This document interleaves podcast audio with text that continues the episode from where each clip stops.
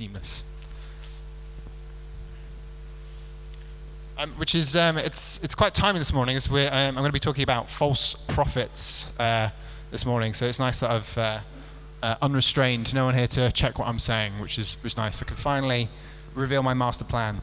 Any bakers here this morning? Anyone like baking cakes? Very good. Any fans of the Great British Bake Off? I'm a big fan. I'm not sure if anyone saw Biscuit Week the other week. They had a challenge where they had to create a biscuit that didn't look like a biscuit. So one contestant created one that looked like a burger, which was very, very impressive. And this is a whole thing, creating illusion cakes that don't look like cakes and look like other things. And this is the best example that I could find of this, which is a Japanese game show called Candy or Not Candy. I've got a clip which has already been spoiled this morning. So some of you might have seen a bit of it already, but yeah. Let's roll this clip and see what this Japanese game show is about.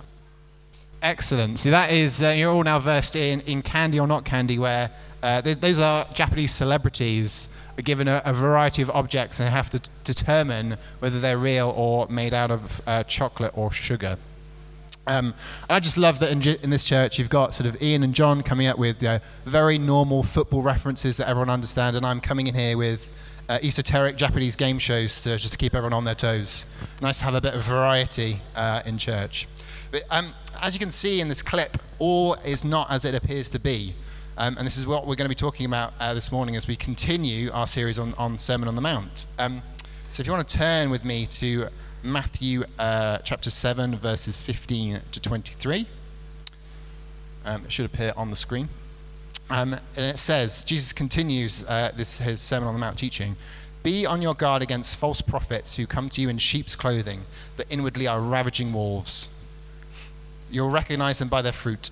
Are grapes gathered from thorn bushes or figs from thistles? In the same way, every good tree produces good fruit, but a bad tree produces bad fruit. A good tree can't produce bad fruit, neither can a bad tree produce good fruit.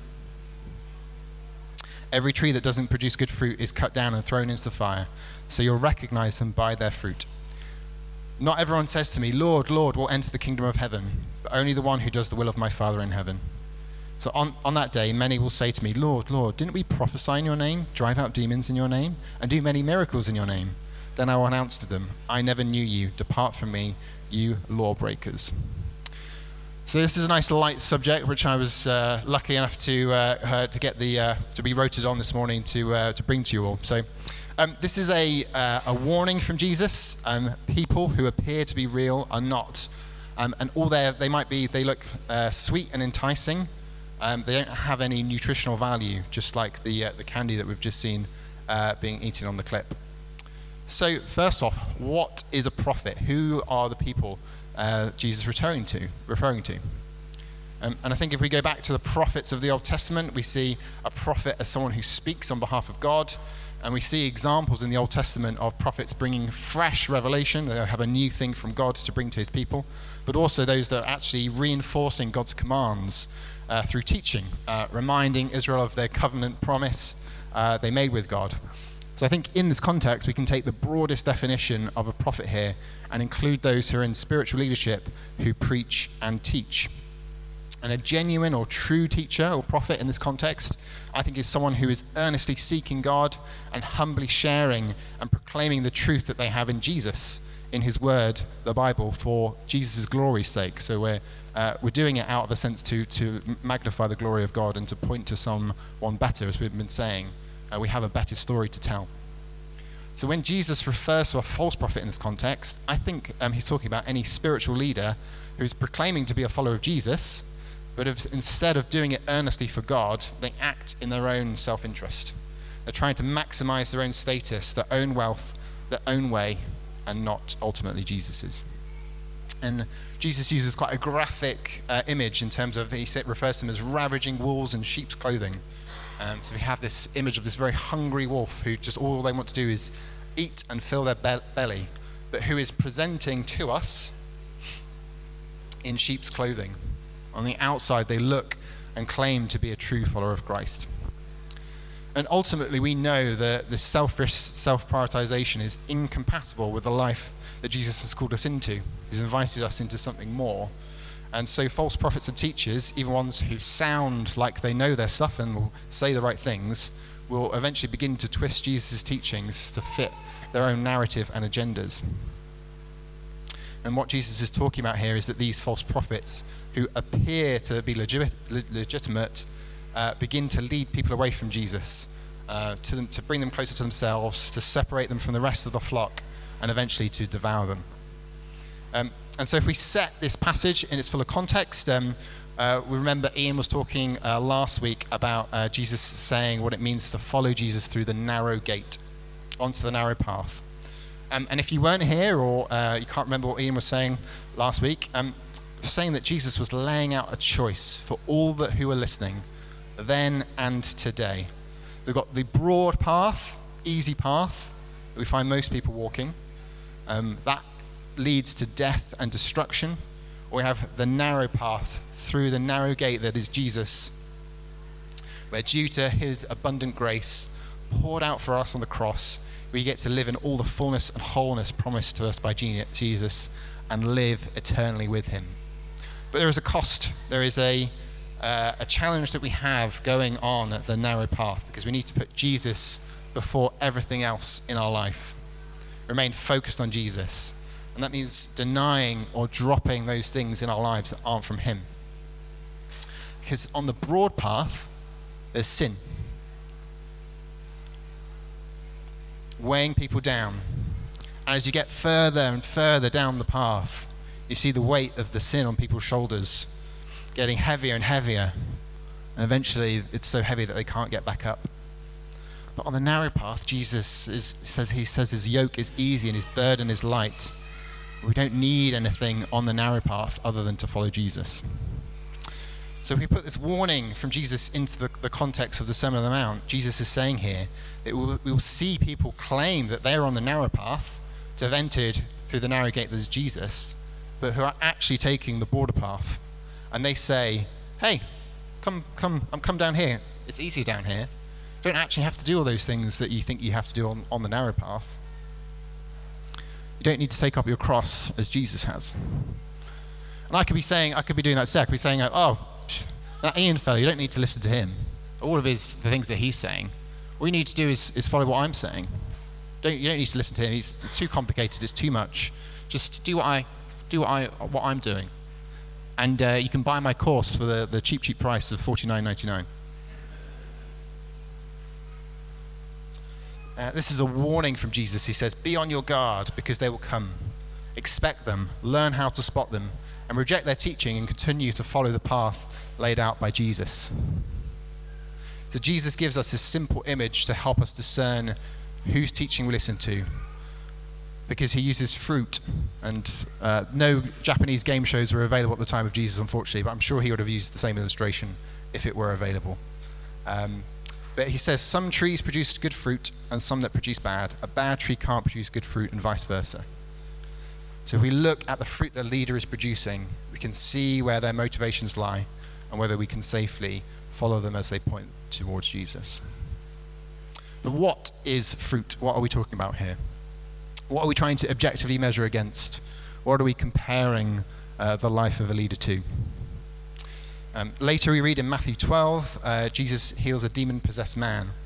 And the Pharisees claim that Jesus is working with the powers of hell. And Jesus rebukes them, saying in verse 33, either make the tree good and its fruit will be good, or make the tree bad and its fruit will be bad. For a tree is known by its fruit. Brood of vipers, how can you speak good things when you're evil? For the mouth speaks from the overflow of the heart. A good person produces good things from his storeroom of good, and an evil person produces evil things from his storeroom of evil. I tell you that on the day of judgment, people will have an account for every careless word they speak. For by your words you'll be acquitted, and by your words you'll be condemned. We've seen in other passages in the Sermon on the Mount that Jesus talks about heart issues, our broken, fallen hearts, which is where he says our sin originates. And Jesus, we've talked about these examples of violence and adultery, sins that begin in our hearts, and in the way that we think before any outside action occurs. And Jesus teaches the same here. So from the mouth speaks from the overflow of the heart. That's where the origin of our actions and ultimately our sin comes from. So actually, when Jesus is talking about good and bad trees here, you can see, if we can think of the roots of those trees as our hearts. We know that only God can actually see our hearts. We can't. I can't stand in front of Ian and actually know what's in Ian's hearts. So we only have what the fruit that Ian is producing to be able to test whether we think that he's following Jesus or not. So yes, Jesus here talks specifically about the words that we can speak, but I don't know about you. Lots of sin happens in my heart without me having to utter a single word. So actually, I think Jesus is asking us to evaluate everything, our words, our actions, and more importantly, the effects that those actions have on those around us. In some way, when we're looking for someone to point us to Jesus, we're looking for an evidence of a transformed life. That's not easy. I can't follow Ian around every day, checking up on him. If I go to a conference, I might be hearing speakers that I've not seen before, I've not heard from before. So although I think Jesus is speaking about a whole life transformed, I think there are some three very simple checks that we can do when we encounter someone claiming to be a teacher speaking about Jesus. So number one, their teaching. Number two, their lifestyle. And number three, the effects that we see of both of those. So someone who is following Jesus and taking some kind of role of leadership should care about accuracy. We want to give Jesus' words and commands the highest honor that they deserve. And we're very, very fortunate at this time in this country that we have unrestricted access, the largest amount of biblical literature, the most number of Bible translations, the most commentaries, the most recorded sermons available for free online. It's probably too much choice out there for us to be able to discern what's good and bad. But no longer am I standing here this morning, you'll be pleased to learn, preaching about a Bible that's written in Latin, as was 600 years ago. So when I stand up here and says, hey, here's what the Bible says, here's what the Word of God says, you can check it. You all have access to it, and you can see the words that I'm speaking. Do they align with what your Bible is saying? And that's actually a relatively recent sort of ability that we have, and praise God that we have it. And it's very, very important for us as leaders and teachers to be accountable in our teaching, which is why you can and should ask questions when there's something you're not sure of, if there's something you don't understand, you can't understand where we've got something from. I don't always have the answers. Sometimes I'll point you in the direction of a trustworthy Christian writer where I've taken inspiration from, or sometimes we'll have to sit down together and wrestle with the scripture together, and actually, there's different things that we can gather from this. I would say, as a point of advice, coming up after the service with your 15-point critique probably isn't the best time. But there is always a good time to discuss these things, so we are absolutely open to talking those things with you. And I have to be honest, anyone struggle to understand what the Bible's saying sometimes? Sometimes I'm reading it, and it's gobbledygook. So we're even more fortunate to have God's Spirit within us to help us read, interpret, and understand God's Word. We have the God who breathed life into His Word in us at all times to be able to help when we're reading the Bible and trying to understand it. But we also have each other. I can go to Ian and John and go, hey, what do we think this means? What's this saying? And that's why our learning value here at Oasis Community Church is one of our inwardly focusing direction when we're with other believers. That's why we pair it with our community values. We have learning and community, because learning happens best in community. Not only can we test our learning with one another, but we can see how we're applying it practically in our lives. So there is a danger here. If we disagree with anything that anyone says, we can go, stand back, false prophet. You're the kind of people that Jesus warned us against. I want nothing to do with you. Go away. And we're going to go and do our own thing over here. Ooh, these guys a bit too much into Mary. Not sure about this. over here. Ooh, these guys are a bit too excited on a Sunday morning. Not sure about that. I think I'll go over here. Ooh, these guys brought an electric guitar on a Sunday morning. Not sure about that. Get over here. Suddenly we're very, very distanced from our other brothers and sisters. Yes, we have valid reasons why we don't all meet in one big church.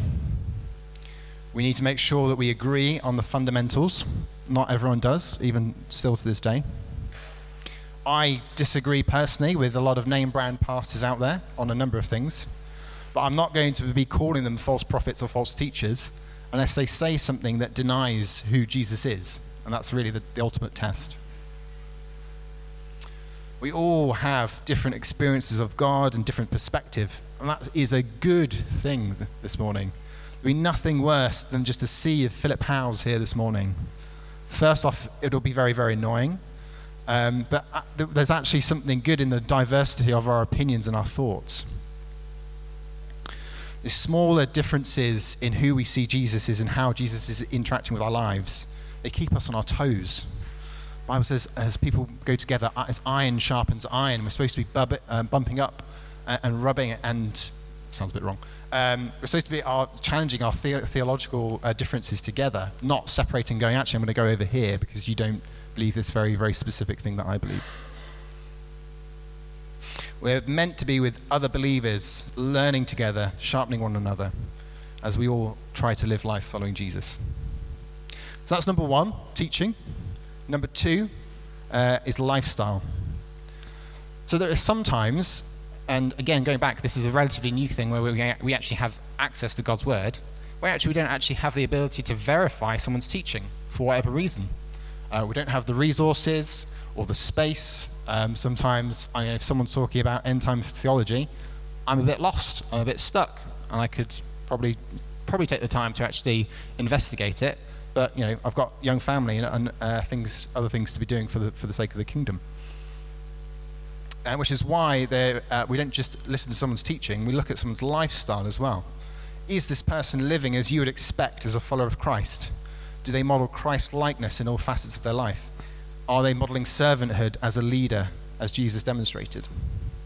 Do their words match up with our actions?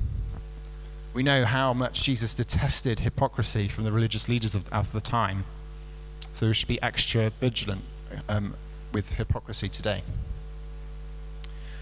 And what's interesting about this is that for you to actually see my lifestyle, I actually have to invite you into my life. You actually have to see what I'm like, not just on a Sunday morning, which is not always the done thing in churches today.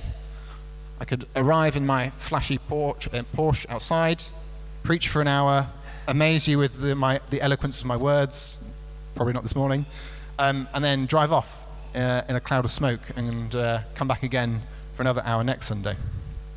You wouldn't see what the rest of my week looked like. And as a leader, this is really tough. I don't know how anyone would want to sit here this morning who's seen me try and hopelessly fail to parent my kids, because we all make mistakes, we're all fallen. And there is grace given to us by Jesus.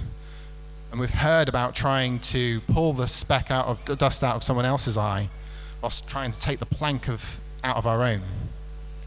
So there is grace. As we live as believers, we need to be gentle with one another. But there should be, as I stand up here today, there should be consistency in my lifestyle that points to Jesus. Some effort to die to myself, to put Jesus first and live a sold-out life for him.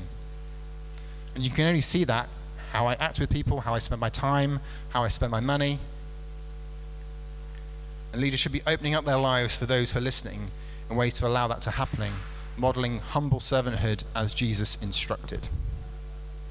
And this is one of the issues with Christian celebrity culture, because by nature we can't know the lifestyles of those whose writings and content we want to consume.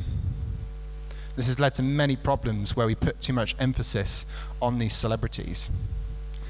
And that's not to say that we can't consume that content, we can't read those books, we can't get that teaching.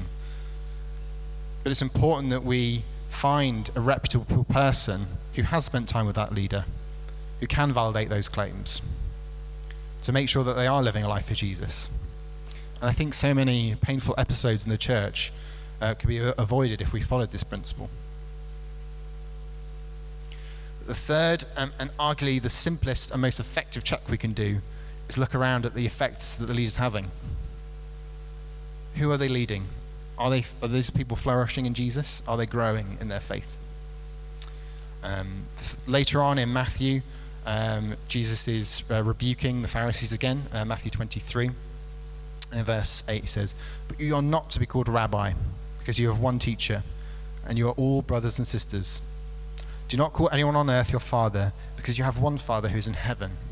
You are not to be called instructors either, because you have one instructor, the Messiah. The greatest among you will be your servant. Whoever exalts himself will be humbled. Whoever humbles himself will be exalted."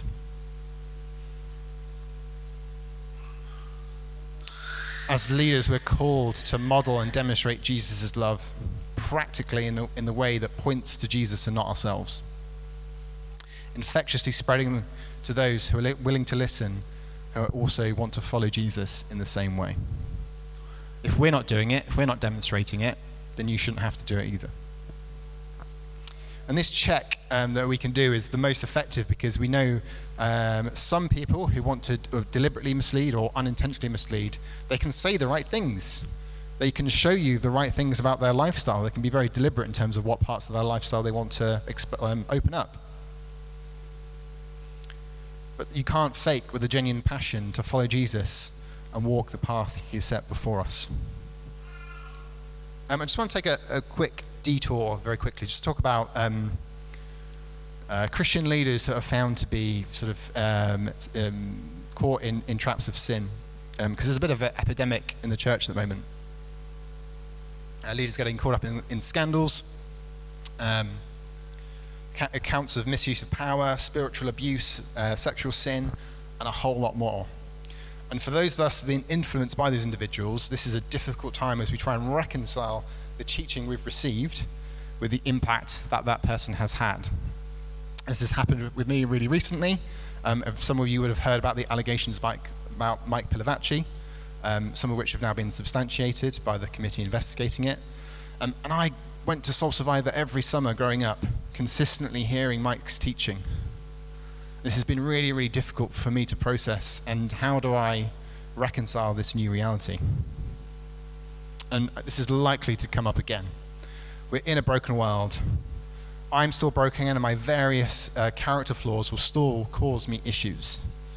I was speaking to a friend the other day about the Mike Pilavachi situation, and this friend was looking to go into ministry a long time ago, and he was reflecting that maybe God has actually stopped him doing that because there was potentially an even greater catastrophe that he was going to do if actually God had magnified the ministry that he had. We don't know how we would always act given those positions of power and influence. These times are really painful for us, but we need to test what is really going on in these situations. So I don't think we need to throw out the good teaching in these scenarios, but we need to reflect on and be mindful of the effects of those leaders' sin in those situations. Because there's going to be handfuls of broken people left over, sometimes more than who are ever encouraged and inspired by those leaders in the first place. Sin is sin against God, but people are caught in the crossfire 99% of the time and left hurting. And as a leader, that ability to hurt is multiplied, and as a spiritual leader, it's exponential and has eternal consequences, which is why Jesus is ringing the alarm so loudly in this passage. Not to make too light of this point, but these are ultimately the tools of the enemy, of the devil. Jesus says that those who are not for him are against him.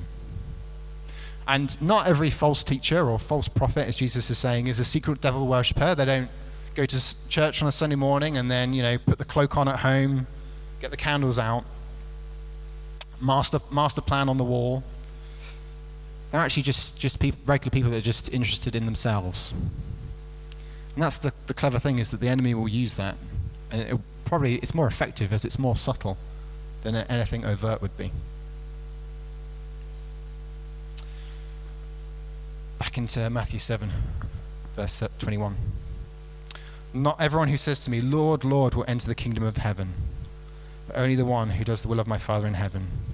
On that day, many will say to me, Lord, Lord, didn't we prophesy in your name, drive out demons in your name, and do many miracles in your name? Then I will announce to them, I never knew you. Depart from me, you lawbreakers.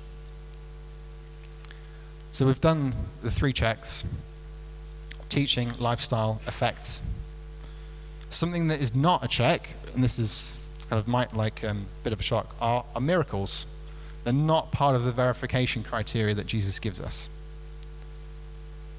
And I don't understand this, but all I can say is God's kingdom is so important that he uses broken people to deliver it, sometimes even when those people are acting selfishly.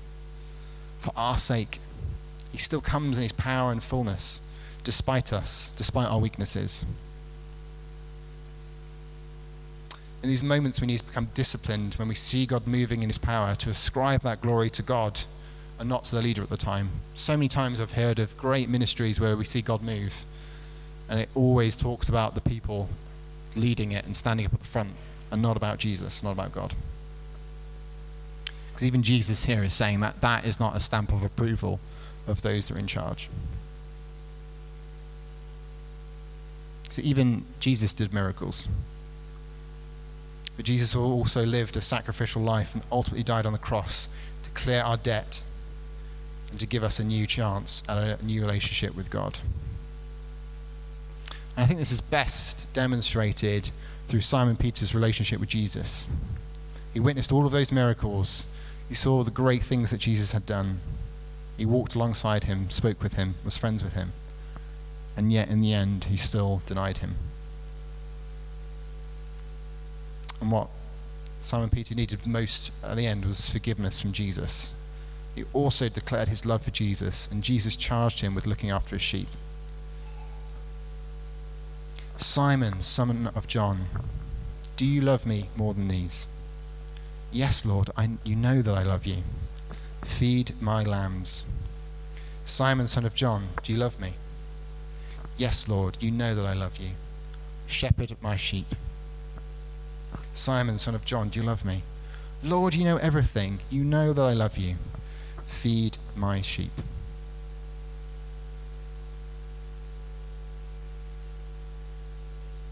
I think as a natural kind of response to this, I was thinking, do I bear fruit? What would people say if they saw my teaching, my lifestyle, the effects that I have on those around me?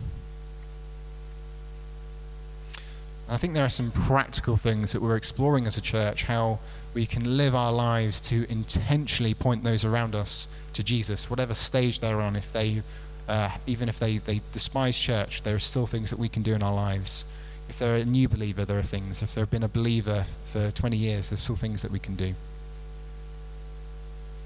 But it starts with us going through the narrow gate that is Jesus. And as Ian said last week, the further along the path we go with Jesus, the more and more we begin to look like him. But I think there's some stern words, just as a reminder this morning. Jesus says, I never knew you. To those that have never taken the time to get to know him. Do we know Jesus this morning? And if we don't, for whatever reason, how can we start to get to know Jesus?